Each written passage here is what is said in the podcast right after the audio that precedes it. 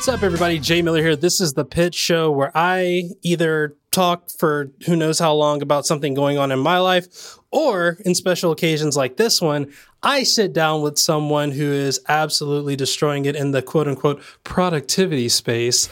And we talk about you know, their journey, their story, how they got there, what they're doing, why they're doing it, and ultimately why they hope to never have to go back to using those old tools of the past.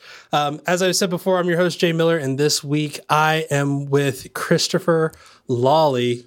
For those that don't know, I'm just going to call him Chris because Christopher's such a long name. It is. Chris is a YouTuber that talks about uh, that iPad life, uh, and occasionally that Mac Mini life, and occasionally that shortcut life, and that productivity life. But he is kicking it. Just announced he is going independent. He's been you've been what freelancing for a month now. I guess I should say, hey Chris, how's it going? hey, I, am doing pretty good. It was it's just over a month. It's uh, about a month and ten days now. So I'm I'm not uh, I haven't been kicked out of my apartment yet. So I guess it's going good. there, you, hey, you know that I, I sit there and remember like the first time I ever tried to like go into business for myself. I had this like four hundred dollars studio apartment.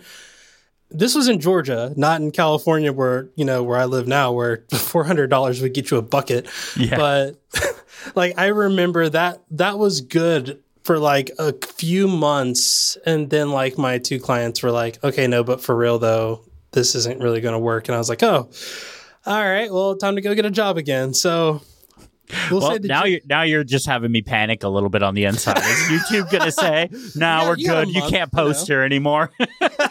we're good. We don't need your iPad videos."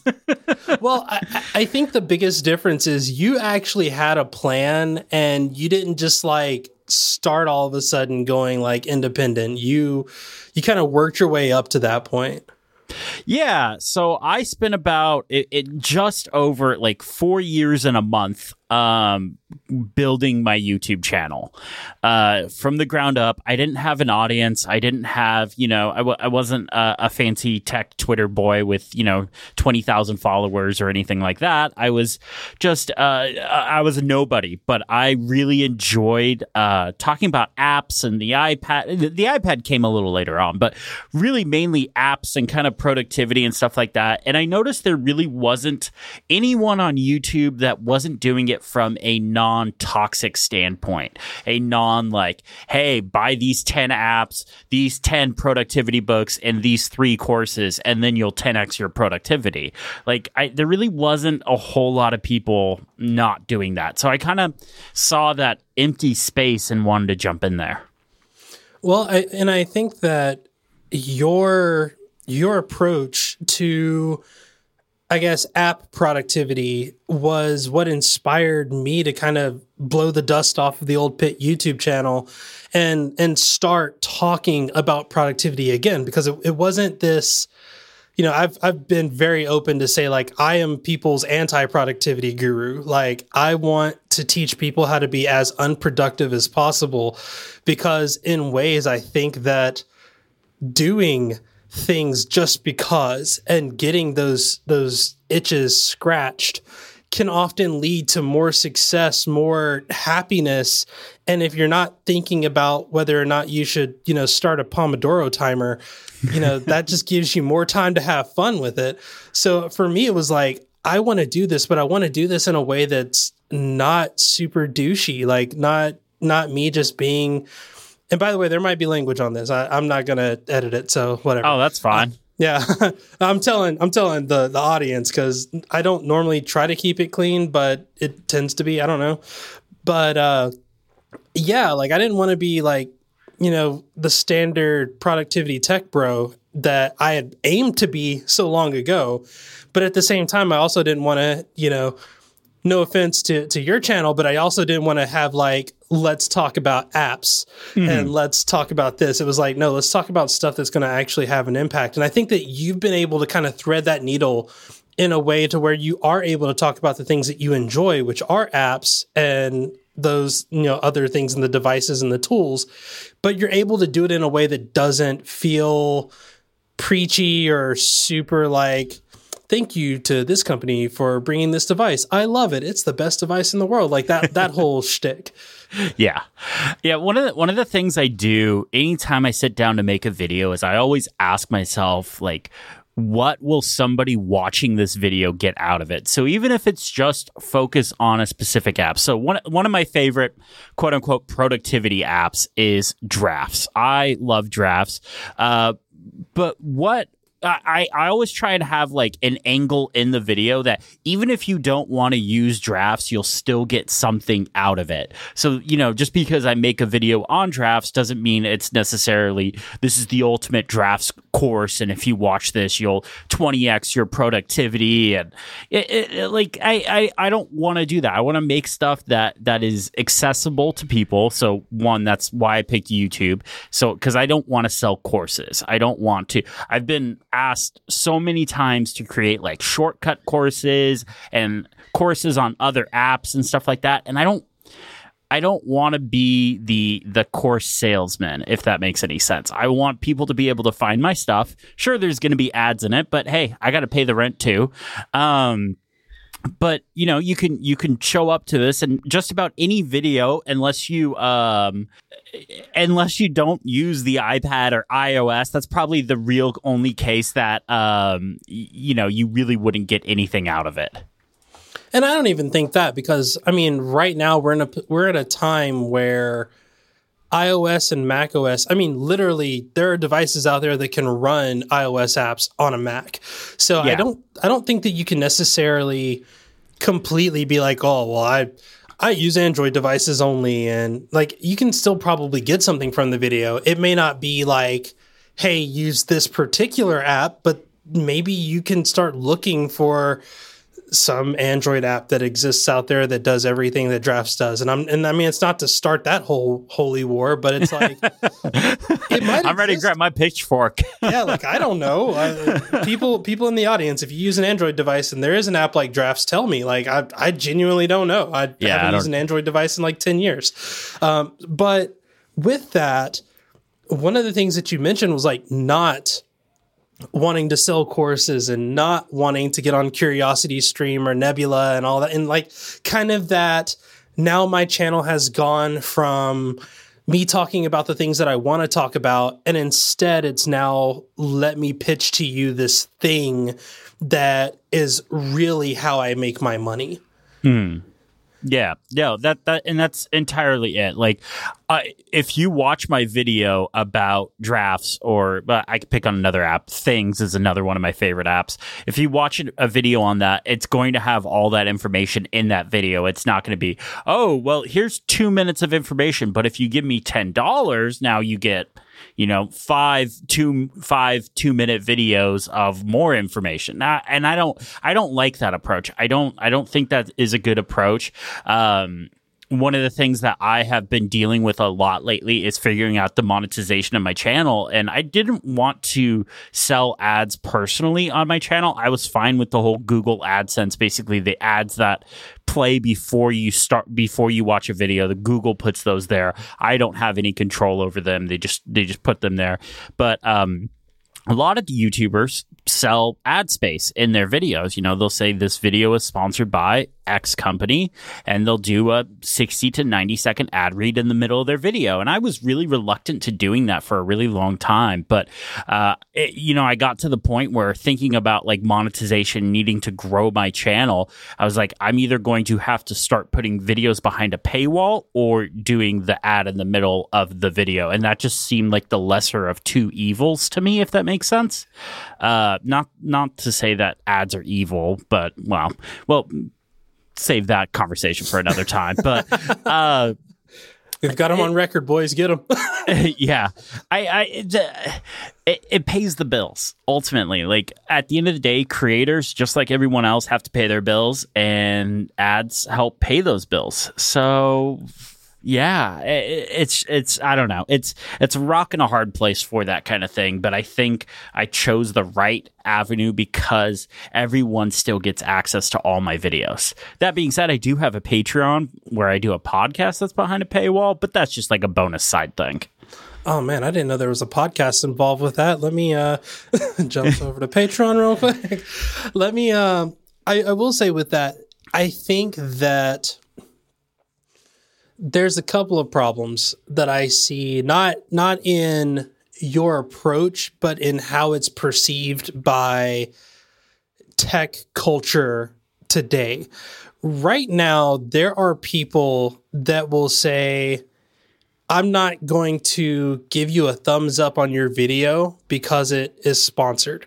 There, in hmm. fact, there are people that will intentionally thumbs down. Oh, and, yeah. and hurt. Like people don't realize when you get a thumbs down on a video, that literally starts getting the algorithm going, and it's like, oh. Who can I hide this video from based off of this one thumbs down? I would say one thumbs down is equal to probably about 50 thumbs up.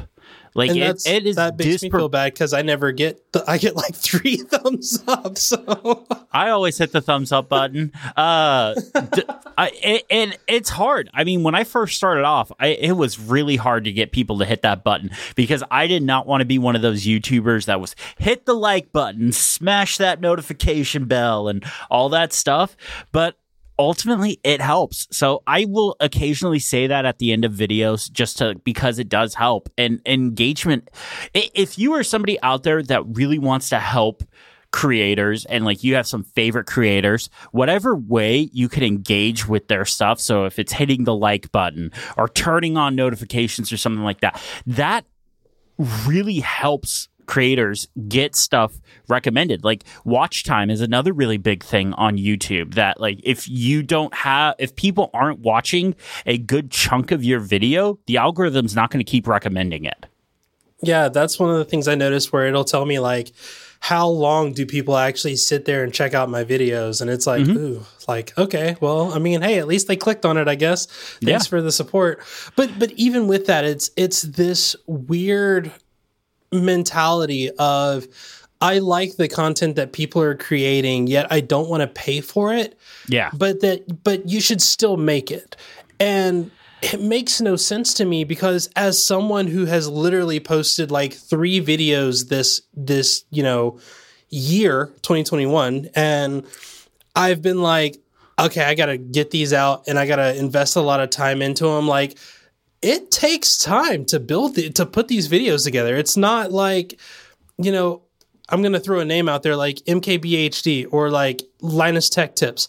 They have entire companies of people that are responsible for we're going to record this one youtube video.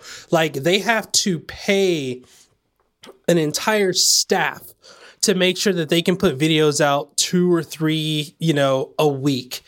And when it's one person it's often not one person, but when it is truly one person, you've got, you know, 15 hours of recording, editing, coming up with copy, trying to negotiate ad sales, trying to figure out how the algorithm works, doing your own marketing. You've got all of that time. It's literally a 40 hour job.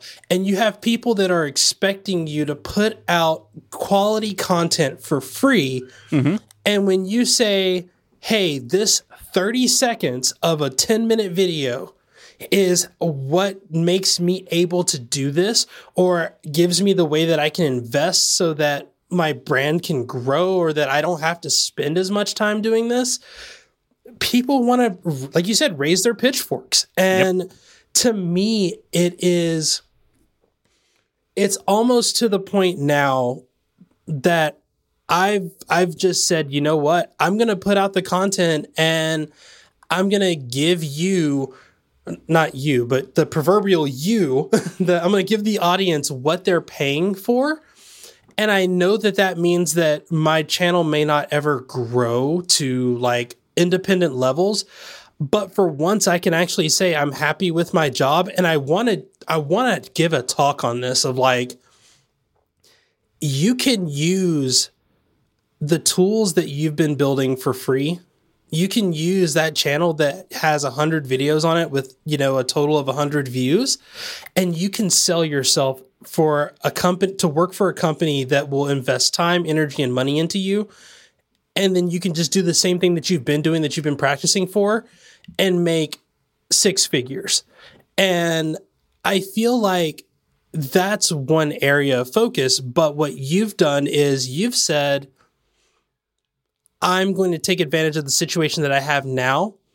And given all of the parameters of like, you know, young young lad with the ability to to crank out videos that you've built a repertoire for yourself, you've built an audience, now's the time to strike. Let me do that now. You put yourself in a position to where you can say, if five people give me a thumbs down because I have ads, I don't care. It's not going to overact the you know hundreds of people that are thumbs upping and the you know tens of thousands and hundreds of thousands of people that are going to be watching me once a week. Yeah, absolutely. And, and, you know, it's still when, when somebody hits the thumbs down button, uh, it still kind of bothers me. I, I will publicly normally say, ah, it's not a big deal, but it still bothers me because it's hours and hours of work that gets poured into one video. Um, I think the video that I'm currently working on, it's like my big iPad video of the year. I usually make like one of these massive videos each year. And I think I'm already like 40 hours at least into this video.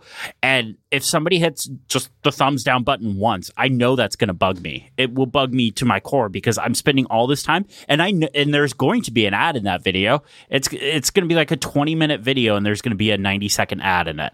Uh, so the the rate.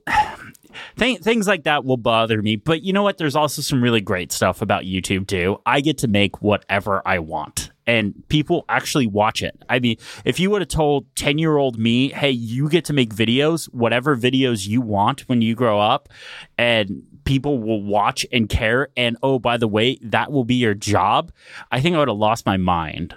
So, so tell me this like, I, I've been seeing some chatter on Twitter where people are talking about like unsubscribe culture of like, yeah, you know, it's all moaning and complaining. And, you know, I, I don't want to spend all my time listening to, to fanboys talk about stuff that they like or cry about the things that they don't like. Like, I'm starting to see that more and more. Mm. And I will say, I'm, I don't want to say I'm guilty of like telling people like I'm, I'm going to unsubscribe, but like, straight up there are times where i'm like i don't have time to listen to this i'm just going to skip it and go on to the next one but even more you know we've talked about this before i feel like i am becoming that person that's like I want to be the the Lex Luthor to productivity Superman. Like I want to I be that bad guy.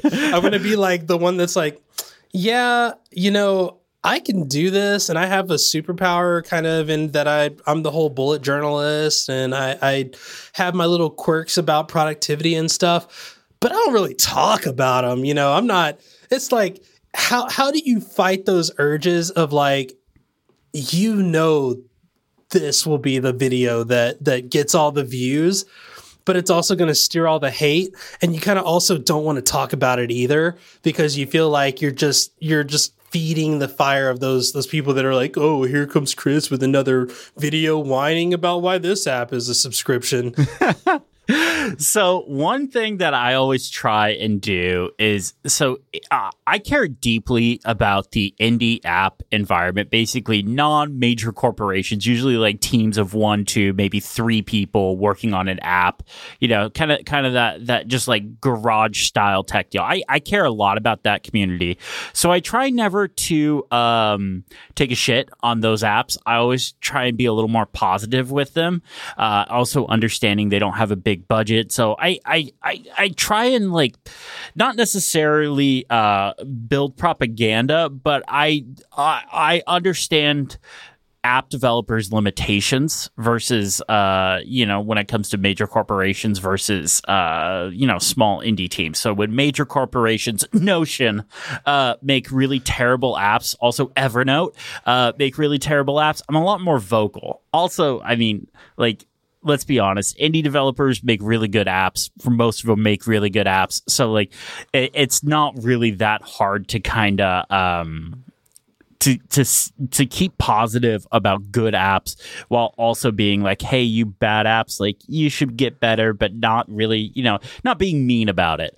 Um, then then there's the flip side of that. Any anytime I make like a video about like uh oh, this is why the iPad is my main computer.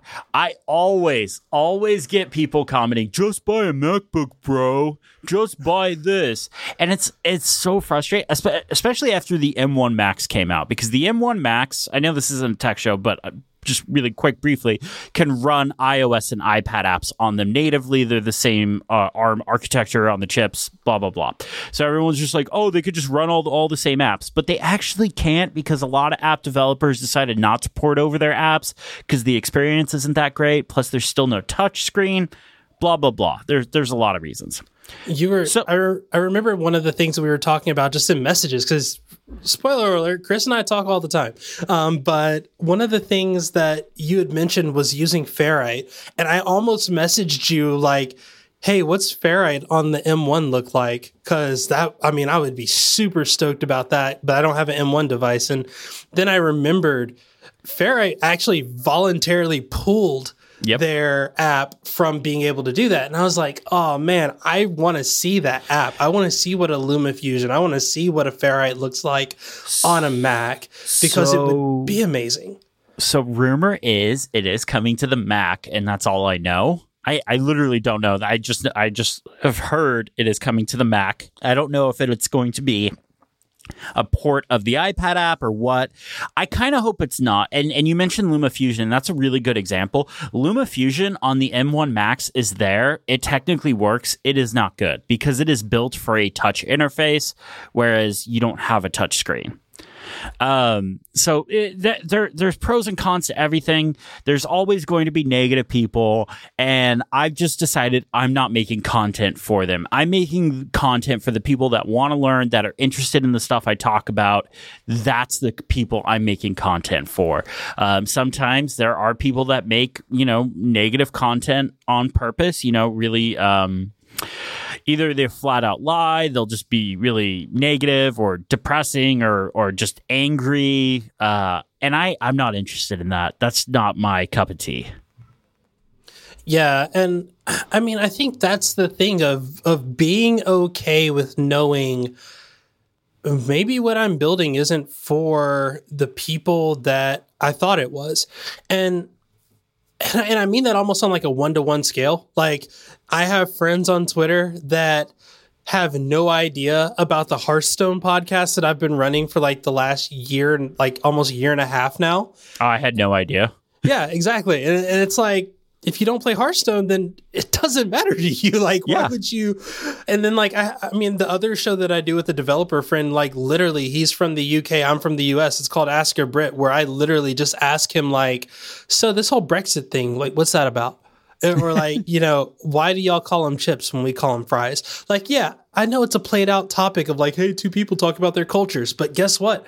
I love learning about other people's cultures. So mm-hmm. if if you like that kind of stuff, great. Learn from the, you know, learn, I don't want to say from the horse's mouth because Jamie's not a horse. He's a very lovely young lad. Um, but, you know, learn from the people that are experiencing that culture, learn from the people that are doing that thing. And if you want to, well, actually, or you want to, well, I heard, or my friend, da da da da da, then the content's not for you. So don't don't listen to it. Like you've heard of like the podcaster's code, right? Where you uh, you have to assume that the person that you're interviewing has never heard your show. Yep. Even if you've listened to every single episode that they've put out, even if you know like all of their things. Like I could interview Merlin Mann and ask him a thousand questions about his life because I've followed all of his shows for so long. But at the same time, if Merlin ever came onto this show, hopefully that'll happen one day. I, I, I have to come from the perspective of Merlin's never listened to my show. There yeah. are people that I talk to on a weekly basis, on a regular basis, and I brought them onto the show several times. And I figured maybe after the first time I interviewed them, they would have listened to the show. Nope. so like how do you how do you get around that idea? How do you get around that feeling of like someone who you would consider to be like a good friend or someone that's you know a friend in the industry or maybe they do something similar to what you're doing you're like oh yeah i'll watch their show. They definitely watch my show. And then like you you want to go talk to them and they're like sorry mate haven't haven't seen it. Uh i So I, I I struggle with um oh what's the thing called where where uh you don't feel like you belong. Um I have no idea. I belong imposter everywhere. syndrome. Imposter, oh. imposter syndrome. I struggle with that a lot because even though i've been doing youtube for over four years now i still don't feel like a i'm gonna say the thing quote unquote youtuber uh, th- there are youtubers out there that are very big that are just like casually like oh hey i love your video and i'm just like oh i didn't even know you knew i existed. Like um and then there there are uh, occasions where i will be in a position where i'm talking to somebody and i just i will just always basically assume that no one's ever seen any of my stuff. That, i guess that's my answer is is i i and it's just because like I still feel like I'm a small fish in a big pond that I don't think I'm in a position where um a lot of people have seen a lot of uh, well I mean a lot of people have seen my stuff but like the whole of YouTube ha- like if you think about that not a lot of a whole of the whole of YouTube has seen my stuff. So I I just assume everyone hasn't and you know just try and introduce myself. You know, for me, it's still probably one of the hardest conversations. And I'm sure that uh, a mutual friend of ours, Alex Cox, is probably laughing at us so hard right now. but one of the, the funniest things was when I interviewed them, the first time they were like, How come I've never heard of you? And, and I was just like, uh, thanks. but that that whole mindset, you know, they just they spoke so much into into that idea of just like I'm listening to your stuff from the first time and now I want to go back and listen to everything that you've done. Yeah. How come I haven't heard of you? And I, I think that that's the thing that like so many people don't realize. Like when we all know the ATP, you know, group and we all know Relay FM and we all know like those those crowds, that doesn't mean that they know of us. Like I, I tell people one of the the people that I would love to interview on a regular basis, like on a regular basis, is Stephen Hackett, and it's because out of all of the Relay FM people, Stephen seems like the most like down to earth. I'm a nerd for the sake of being a nerd. I've got a, a wife. I've got kids.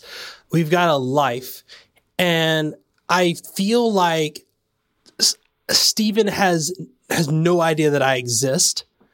And I don't listen to all of Stephen's stuff because I don't care about space. I'm sorry. It's the final frontier. Tell that to Trekkie or something. I don't know.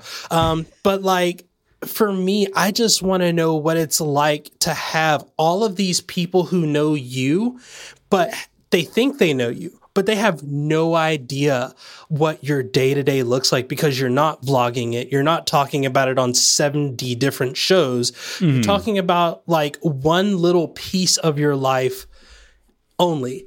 Do Yeah. you and and I guess I'll wrap this up. This will be like the last question before we go into the after show and all that fun stuff. But like, do you feel like to you your YouTube channel is just a job, or do you feel like you're pouring like your entire life? Like the people that see you on YouTube know who you are. So, ooh, that is that is a good question. So, I've never going going into YouTube, I didn't want to be famous. I was not setting out to be Casey Neistat or any mm, mm, pick, pick super popular, really fancy YouTuber. That was not what I was setting out to do. I, I have no interest in being famous and like giving people a glimpse into my life because, spoiler alert, it's boring. I wake up at 6 a.m., I'll go for a run. I come in, I go to work and and film and edit videos all day and answer emails. Like it's it, my life is not interesting. Uh, so what I do give people is my knowledge, my knowledge of the iPad, productivity, shortcuts, things like that, computers. Um, but I I I don't know. I I just I don't think it, I'm particularly interesting in that aspect that people would want to know everything about me. I mean, maybe they do, and I don't realize that. But I just I don't think I'm particularly interesting enough to vlog my day or anything like that. I love that. And I think that's like a, I mean, it, it is what it is. It's like Yeah. people, people live lives and it's like the things you want to do. I, most people don't know I'm a league bowler. Well, not right now because ain't nobody going to bowling alleys. That seems like ground zero for so Oh, many yeah. things. um, but like people always ask me, like, oh, so what are you into? And it's like bowling and Tetris. Like, That's awesome.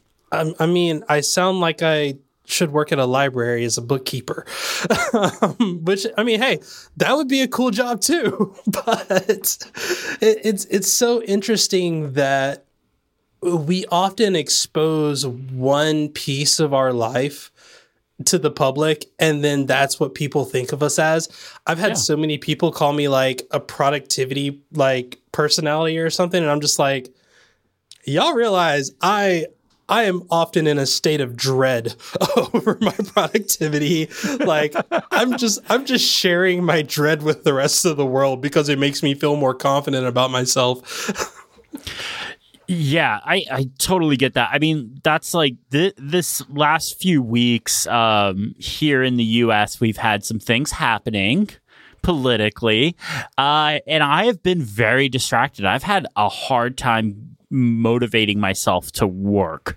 Um, I, I've basically like, I've gotten to the point where I'm like, okay, do I just like take the power cords to my TV and and like a few other things and like give them to my brother and like be like, hey, here, you hold on to these for a couple of months so I can actually get some work done because it's it's been bad.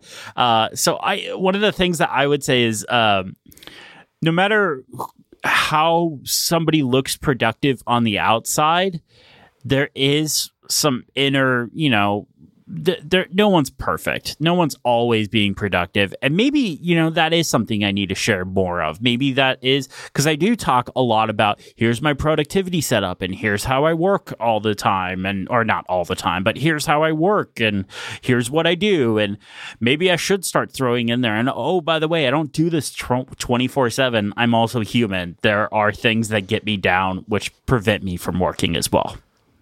I love it.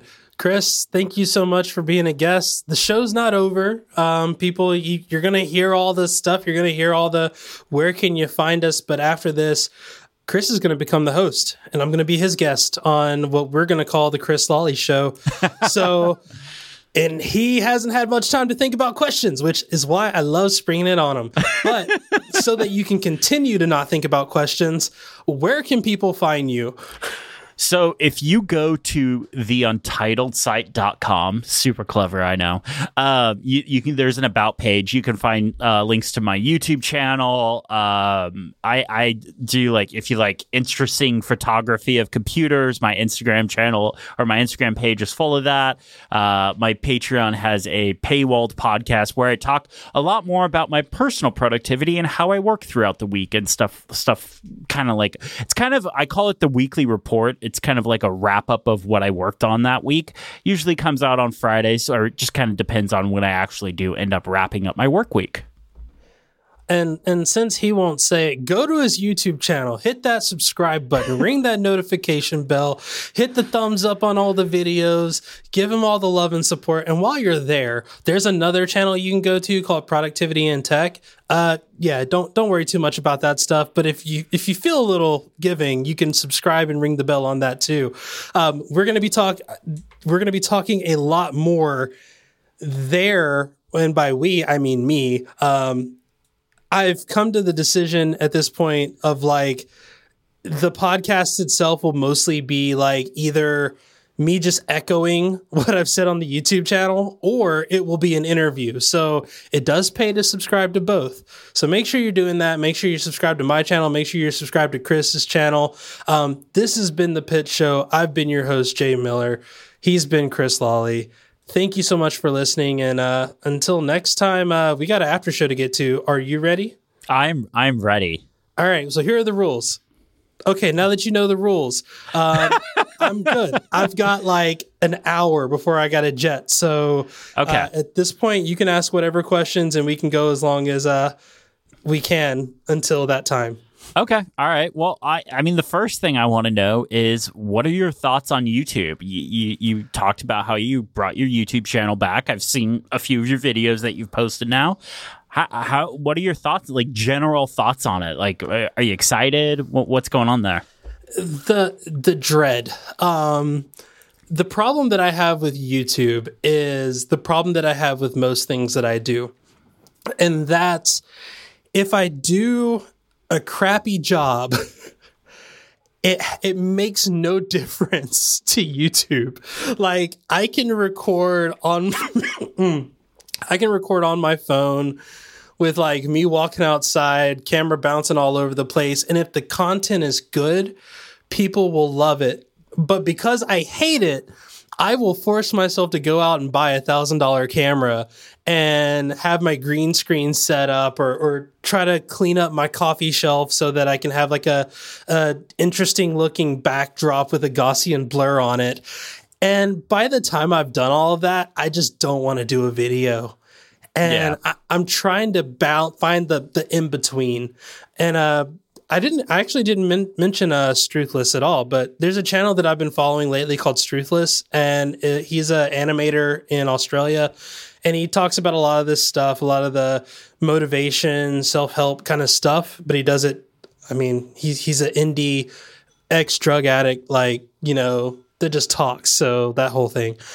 but the one of the things that he mentioned was like he follows like the 80% rule of like get it to 80% of like being happy with it and then ship the thing.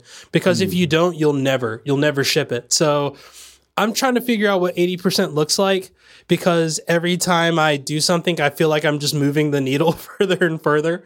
But I, I mean i don't know. It's youtube i feel like youtube is going to be a greater career like catalyst for me than podcasting. And podcasting, I mean, when I say literally podcasting landed me a six figure job, podcasting landed me a six figure job. Like I didn't take advertising. I didn't ask people to follow me on Patreon mostly because I didn't want to have to deal with the administrative stuff behind it. But mm. at the end of the day, like I had a company say, Hey, you have the skill set that we're looking for. What if, what if we just pay you to utilize your skill set for us. So I feel like in terms of YouTube, having a presence on YouTube, learning all of these steps, doing all these things, even if I don't become quote unquote YouTube famous, will help me in the long run because I can say these are skills that I have when, you know, someone says, "Hey, we're looking for, you know, a new advocate or, you know, something like that." Yeah, that, that's really good. I one thing that just popped in my head that I should have said earlier when we were talking about being YouTube famous is I said I would never set out for that. The whole reason why I picked YouTube as a platform was because it is the platform. I tried blogging before I was a YouTuber, and uh, it, it, nobody knew who I was, so nobody read my blog and there there was no algorithm for bloggers like like there like there is with YouTube and I mean that's how I made an audience was because of the YouTube algorithm. Now, I both love and hate the YouTube algorithm because it can both put dinner on my table and also take dinner off my table. So it, it, it's it's a really it's a really weird thing, but I do agree with you. I think being on YouTube is bigger than podcasting. And yeah, the market for podcasting is going up and up and up, and more and more people are podcasting, and that's great and all. But podcasts still haven't reached that, still don't have that kind of like YouTube space where, and I don't think it should have this space. I'm, I'm not advocating for it, but I'm also kind of like, there should be some kind of like site or something that chews up all the podcasts and basically says, "Oh, hey, this podcast, you like Apple computers? Oh, you should check out this podcast. Oh, you like productivity? You should check out the Pitch Show." Like that that's like the the thing that I think podcast is lacking. I don't know if you agree or not. Well, quick clarification. If you hate productivity, you should check out the pitch show. If you love yeah. productivity, the pitch show is going to be the thing you you want to argue at. you know, well, I mean, hate watching is a big thing on YouTube. Why yeah. can't hate listening be a big thing on in podcasting? I'm about to send a tweet out. Hate listen to my show. Do you like productivity? Hate listen. I I totally I agree and I disagree with the idea of like podcasting shouldn't get to that point. Here's here's the thing about podcasting that I think people who are avid podcast listeners don't get. Um back in the day before podcasts were a thing, before YouTube was a thing, if you wanted to talk about something, and I think the best example of this was like, have you've seen the movie Eight Mile, right? Yes. Okay, I had to make sure. Uh, you know, some people don't watch movies or whatever, but like, there's a part in there where they're working on these demos. They're putting all this stuff out, and people are willing to do almost anything just to get your demo or your album that your track that you made on the radio. And because the radio was the way that everyone listened. Like mm. And it was easier to get to than TV. You couldn't you couldn't do a, a, live set, you know, of you rapping until you were already established. So you had to do whatever you could to just get on the radio. And then once you were on the radio, you know, someone might hear you and that can spark a, a potential deal somewhere. That can sell tickets to your next event. Nowadays, we have the algorithm more than anything, yeah. we have the algorithm. So what you want to do is you want to make sure that your that your algorithm is being fed constantly. That means being on Instagram. That means promoting your YouTube videos on Instagram, on Twitter, on Facebook, on TikTok. That's why every YouTuber now has a TikTok channel. Like not me, for you, not me, except for you. Old, I'm always the whole, I'm basically media. always the YouTube holdout. On every YouTuber has this, and then I raise my hand. Nope, not me. but that's the thing is like now YouTubers have podcasts, and sometimes it's the exact same content. Like yeah. they don't even care to edit it to what's an audio acceptable format. They're not even making video content that could be consumed as an audio format. And what we've seen is all of the radio personalities now do video. Mm-hmm. And it it becomes this entire ecosystem to where if you want to see growth, you can't just have a YouTube channel. You have to have the YouTube channel and the podcast. You have to have the YouTube channel and the presence on social media. And of course, that's not to say that not everybody goes that route and, and it, it doesn't always work for everybody. It's just like everything else. Like you have to, in some ways, get very lucky. But the thing that I see happening in the next like five years is if you are primarily a YouTuber, you will have a podcast that you do.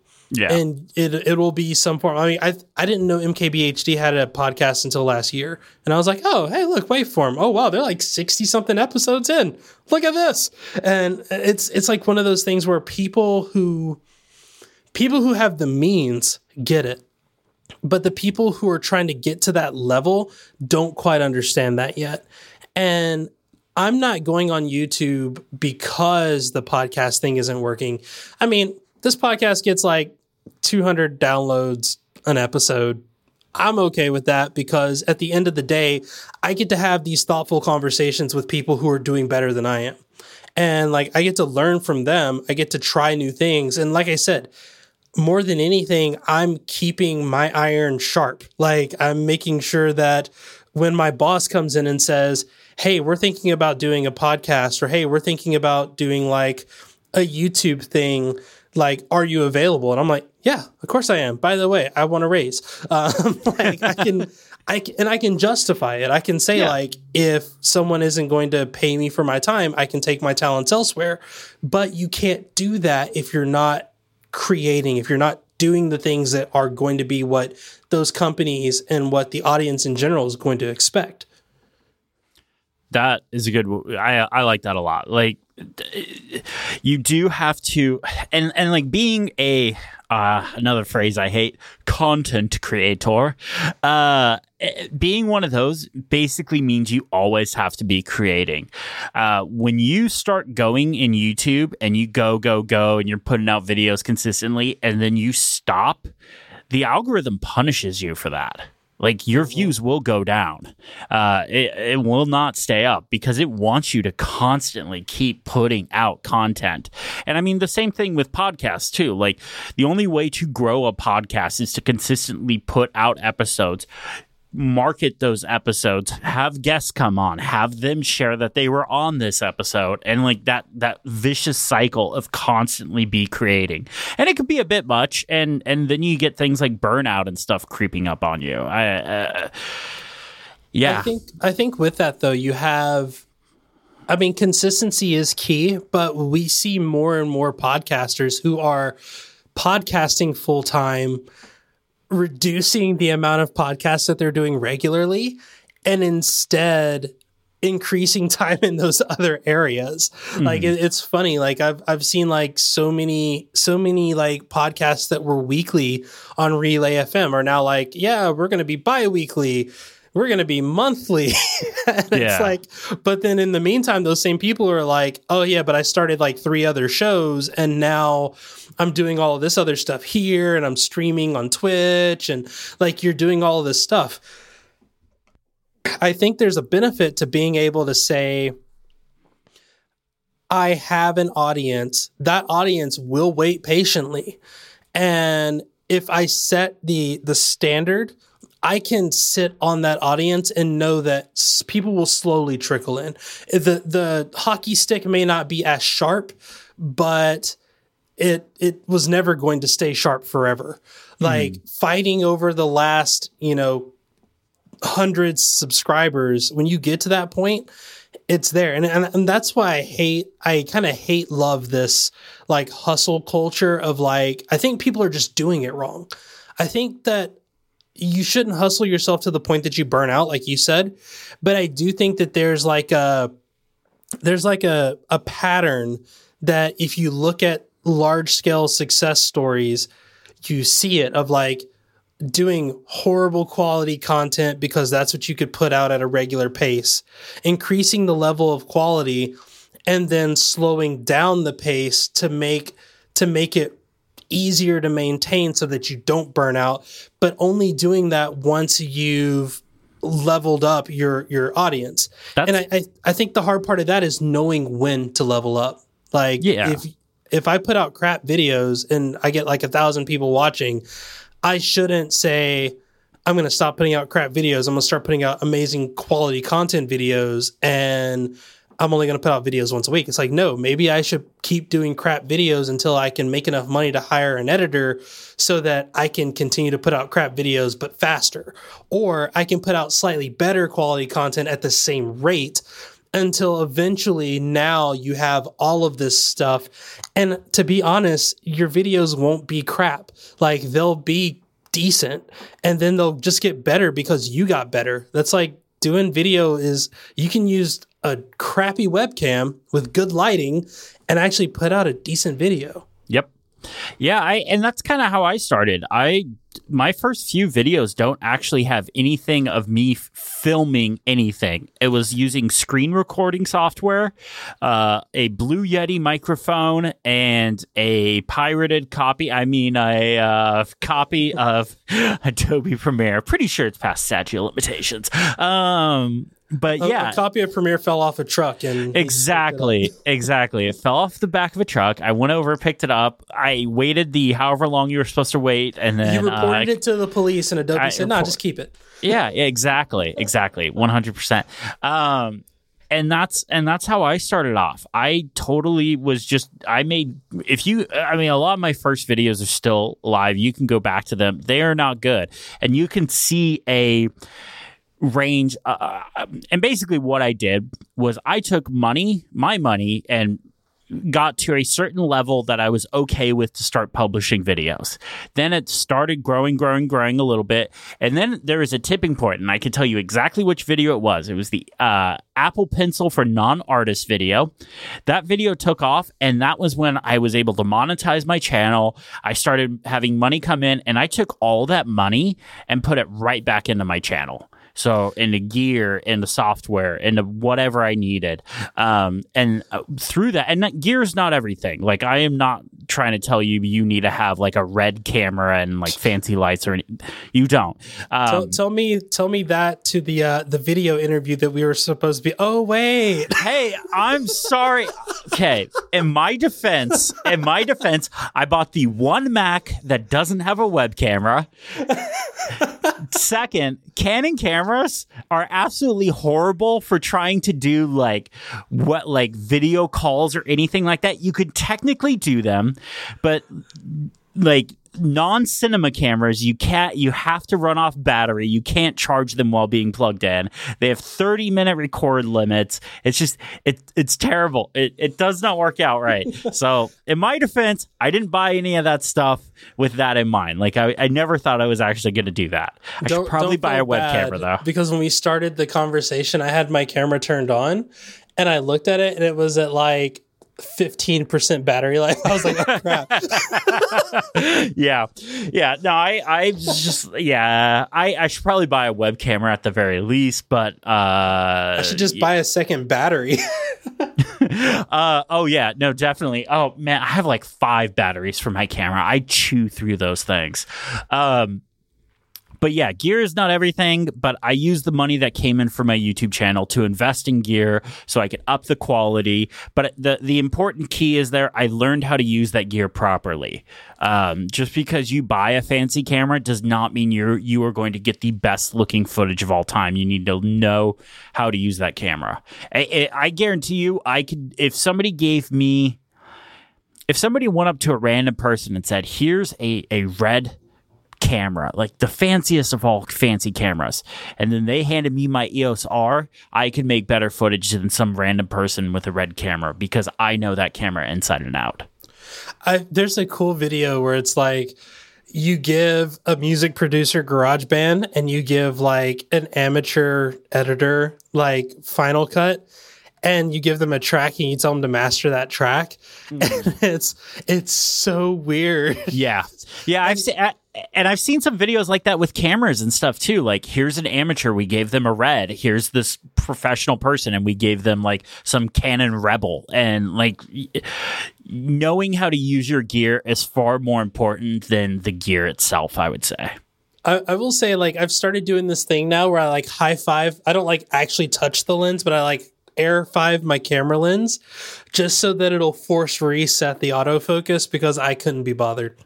Oh yeah. See, this is why you get a Canon camera because the autofocus is amazing on it, and I don't ever have to worry about that. Well, that's the thing is I usually will like it'll be fine, but the problem that I ran into is like I was doing video for a talk, and so I'm using my desktop monitor as like a video monitor, so like I can see like what's going on on the Oh, camera. Gotcha. Okay. And then like I would I would do like a quick take and I would pause and I would like move my head to look over and it would focus on the portraits behind me. Mm. So when I brought my head back into oh. focus, it would it would hold the focus of the portraits because it's literally like a it's a it's one of the stock faces and it has like the recycling stickers, but when it's blurred out, it actually looks like a picture of a portrait with Japanese writing on it. so I was like, oh, that's a cool little technique. I'm going to use that. But then when they actually focus on it, like it blurs, it makes me a little blurry, and I'm like, ugh. I I for the longest time in one of my um and for in some of my videos I had like one of the original Star Wars posters behind me, but I had to take it down because the way Canon does auto detect is it looks for faces or eyes Yeah. depending on how you set it. So it was always trying to focus on that poster, and I was just like, ah. So I had to take it down. I don't even know where it's at now. So, so what else you got for me? We've we've we've Oh yeah, the YouTube pig. Uh, so okay. Mm. If somebody was to come to you and be like, "Hey, Jay, you're causing a lot of problems here, chopping down trees for your paper. You can't you can't use paper anymore. You're going to get canceled." What? I'd what get canceled. I mean, you you would take getting canceled over? Okay, that's where I, mean- was going with it. unless I was, unless they were like, hey. We're gonna like you're gonna get fired from your job, or you know, some. I mean, here's the thing: people people think that I'm like out here crusading against people's productivity apps. I'm not. There's I mean- no videos about why I hate their apps. It's just they don't work for me. Like, Yeah. and, and it's it's that simple. Like that that to me is like the problem that I have with productivity porn, and it's like this this whole realm of I used OmniFocus and I don't like OmniFocus because this one thing. So I'm going to switch over to things and I like things, but now I don't like things because it doesn't do this one thing. And I'm going to switch over to Todoist. You know what? But Todoist doesn't do this other thing. But you know what does? OmniFocus. And you just keep running around in a giant circle, basically migrating your tasks and never getting anything done. And then you wonder why you haven't been able to accomplish anything. And it's like, I, I played that game for so long but the thing that I realized was it was always during the in between times when I was trying to figure stuff out that I was getting things accomplished. And that was because until then, I needed something that was going to be consistent. And I would just pull out a notebook and just write stuff down. And I would operate off of that until I got all of my setup and stuff going. So eventually I was like, well, if this is the thing that seems to be working, why don't I just use that? And, and I will say that the thing that helped was com- like I committed like project manager bankruptcy and just said, you know what? Start from scratch. And don't worry about like stuff will pop up. You're still going to get emails on stuff. People will think that you're slacking for like a week, but then you're going to save yourself a lot of time. And when I did that, like it just got easier to the point now where like if if I'm working with people and having to use a document manager like Craft or something like that, I'm like how do I do this? Like, how do I, how do I do this in a way that's not going to be me just throwing everything in there and burdening other people? And it's it's funny that when when you're saying uh, the you're jumping between different apps and stuff like that, it pops in my mind. The from the great movie War Games, the only way to play is not to. Or, I messed it up. the only way to win is not to play at all. Uh, and that's I think a lot of productivity software falls into that trap. I I know for a long time I was making videos about like, okay, this task manager, and as soon as I was done with that video, I switched to a different task manager because I felt like I needed to make another video about a different task manager. And I realized over the last year, maybe it was the year before that, that it doesn't matter. It, it really doesn't matter. A task manager is a way, is a place to dump information into it. It, it doesn't, uh, like, just because one has some fancy, you know, option or something it, it really it really doesn't make a difference. So I just picked one that I was happy with that that that worked, and then I just built my own system from there. And, and, I honestly, I would have done the same thing with paper. Like it, it has nothing to do with like, you know, some sort of holy war of this productivity app versus another versus anything else. It's just like what works with my brain. Okay, great. This works. Now just make it mine. I guess. I don't, I don't know if that makes sense or not. I wonder what task manager Leonardo da Vinci would have used. Ooh, he seems like an OmniFocus person. No, no, really? way too creative. Way too creative. I think he would have used like. Do I dare say he would have been a Notion user? mm, depends. Do, does he have taste? no, he doesn't. then in that case, yes. I, mean, I, just offended like half your audience. that's fine. Most of them have checked out by now. These this is for the serious people. Notion's bad, craft good. I don't I don't even want to say Notion's bad. I, I the problem that I have with try to be everything tools is that they never work and they yes. always they always fail trying to be everything. Look it's, at Evernote. Evernote yeah. is like But they you, made them socks. If you like ever want to say it's like Evernote but for like immediately just stop yeah. what you're saying. Like do one thing. Do one I don't thing think, really well. I don't think the Evernote people can can if I if I gun to an Evernote employee's head, not that that's a good thing or I'm advocating for that. It's a bad thing. It's a very bad thing. But gun to their head, I don't think I they could describe what their app does in 60 seconds. I don't I don't think they could describe how do you get started? Yeah. Like, oh, that's that- that's a great point.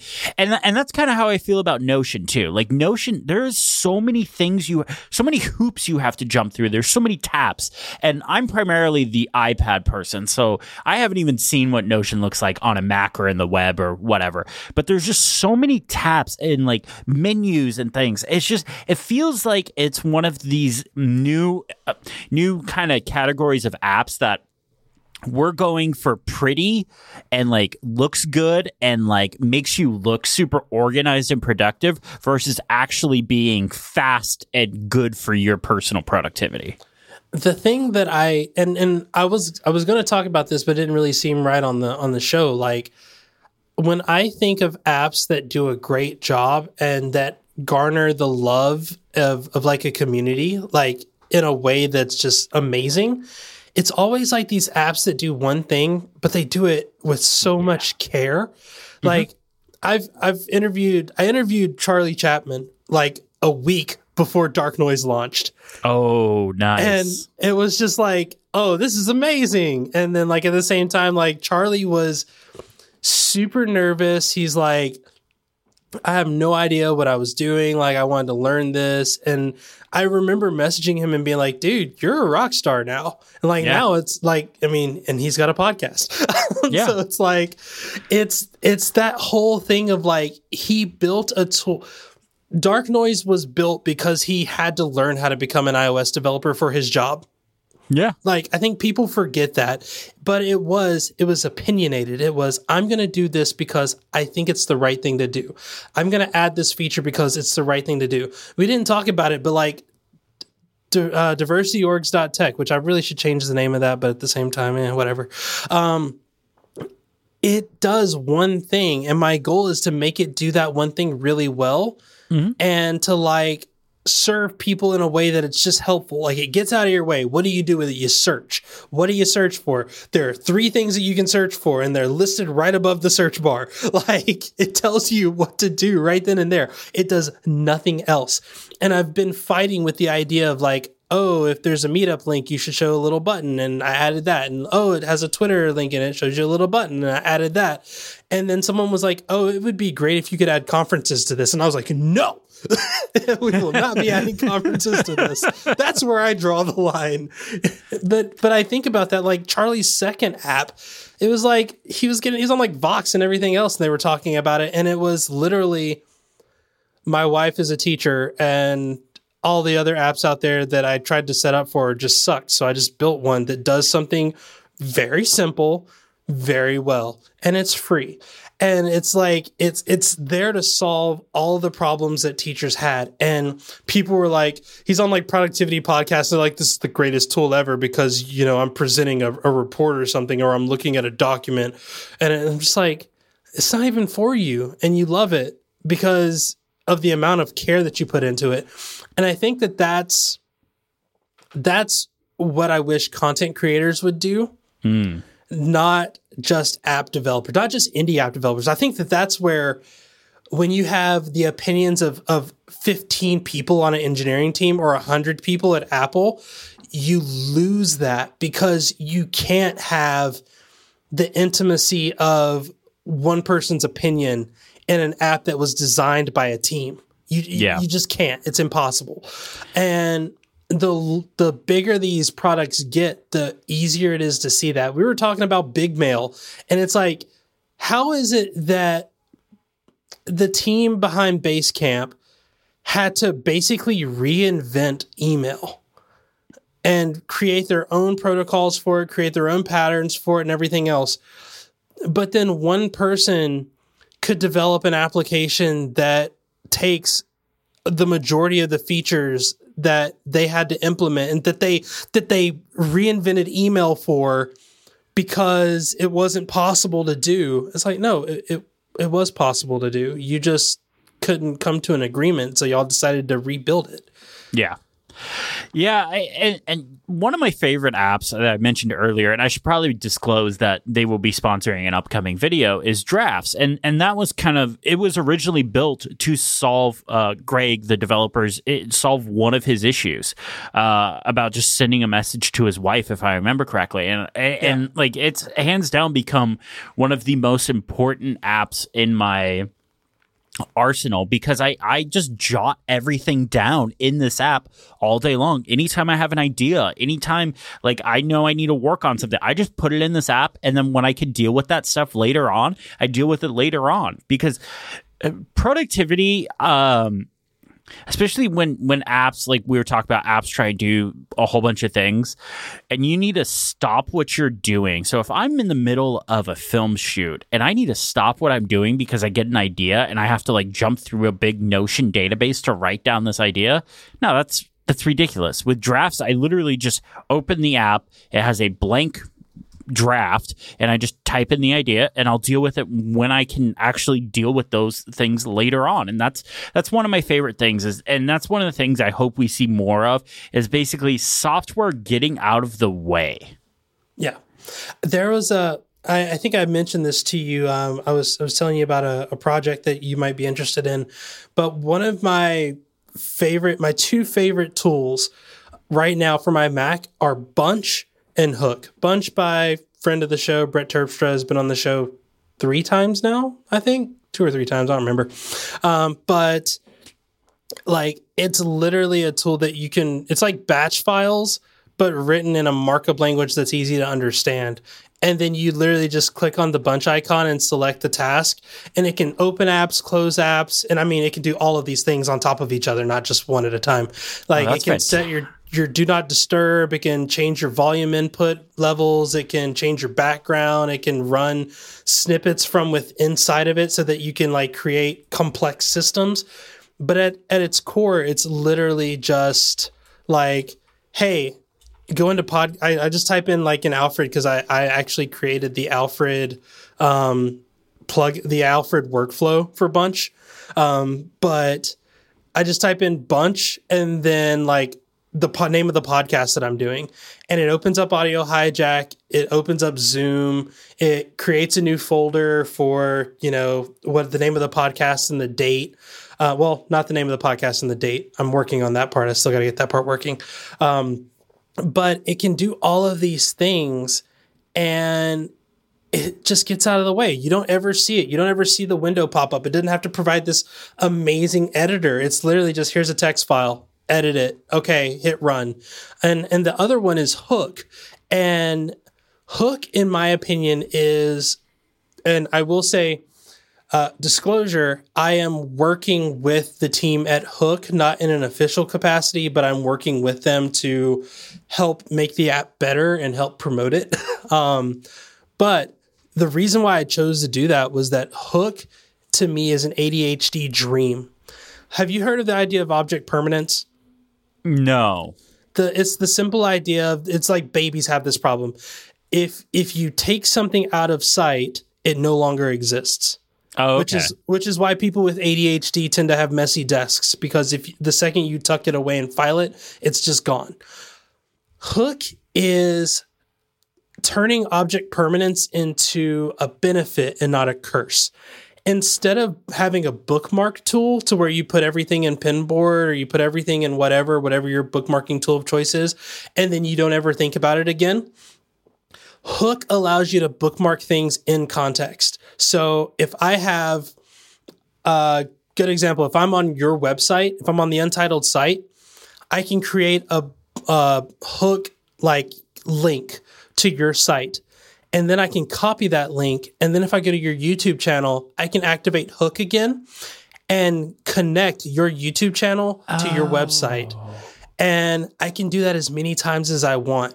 So that now, if I want to go, dang, what's Chris's? I know Chris's YouTube channel, but what's his website? I just go to your YouTube channel and then open up and just hit the hotkey to open up Hook. And I have your website, your Twitter account, you know, all of those things like sitting there for me. and I just, oh yeah, that's the one that I needed, and then open it up, and then Hook disappears. The thing that I wanted opens up, and it's like, okay, cool, and I just go back to doing what I was doing. That's pretty cool. Okay, I did not know either either of those existed, but to be fair, I'm fairly new at getting back guy. into the Mac. Yeah, I'm the iPad guy. I haven't. I've actually only had a Mac here for a couple of weeks, and then before that, I've been like iPad as my only computer for like four years or something like that. I don't even remember how long it's been.